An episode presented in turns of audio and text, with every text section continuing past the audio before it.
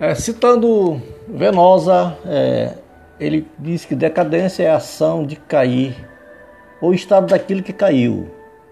No campo jurídico, indica a queda ou o perecimento de um direito pelo decurso do prazo fixado para seu exercício, sem que o titular tivesse exercido.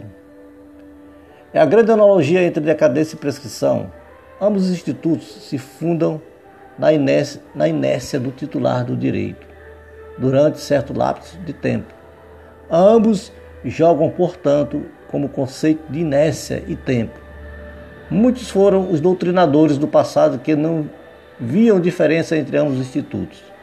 Muito têm discutido a doutrina acerca de critérios diferenciadores de, da prescrição e decadência. Os autores apresentam séries de traços distintivos sem que se tenha chegado a consenso. Trata-se de um dos pontos mais árduos da ciência jurídica. O atual código em prol da melhor operosidade estabelece critério objetivo como apontado a seguir que deverá diminuir consideravelmente a maioria das dúvidas.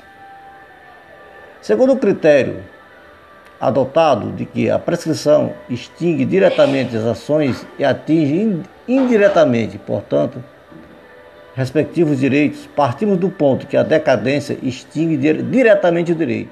As consequências finais dessa distinção são iguais, pois, em qualquer caso, haverá extinção de um direito.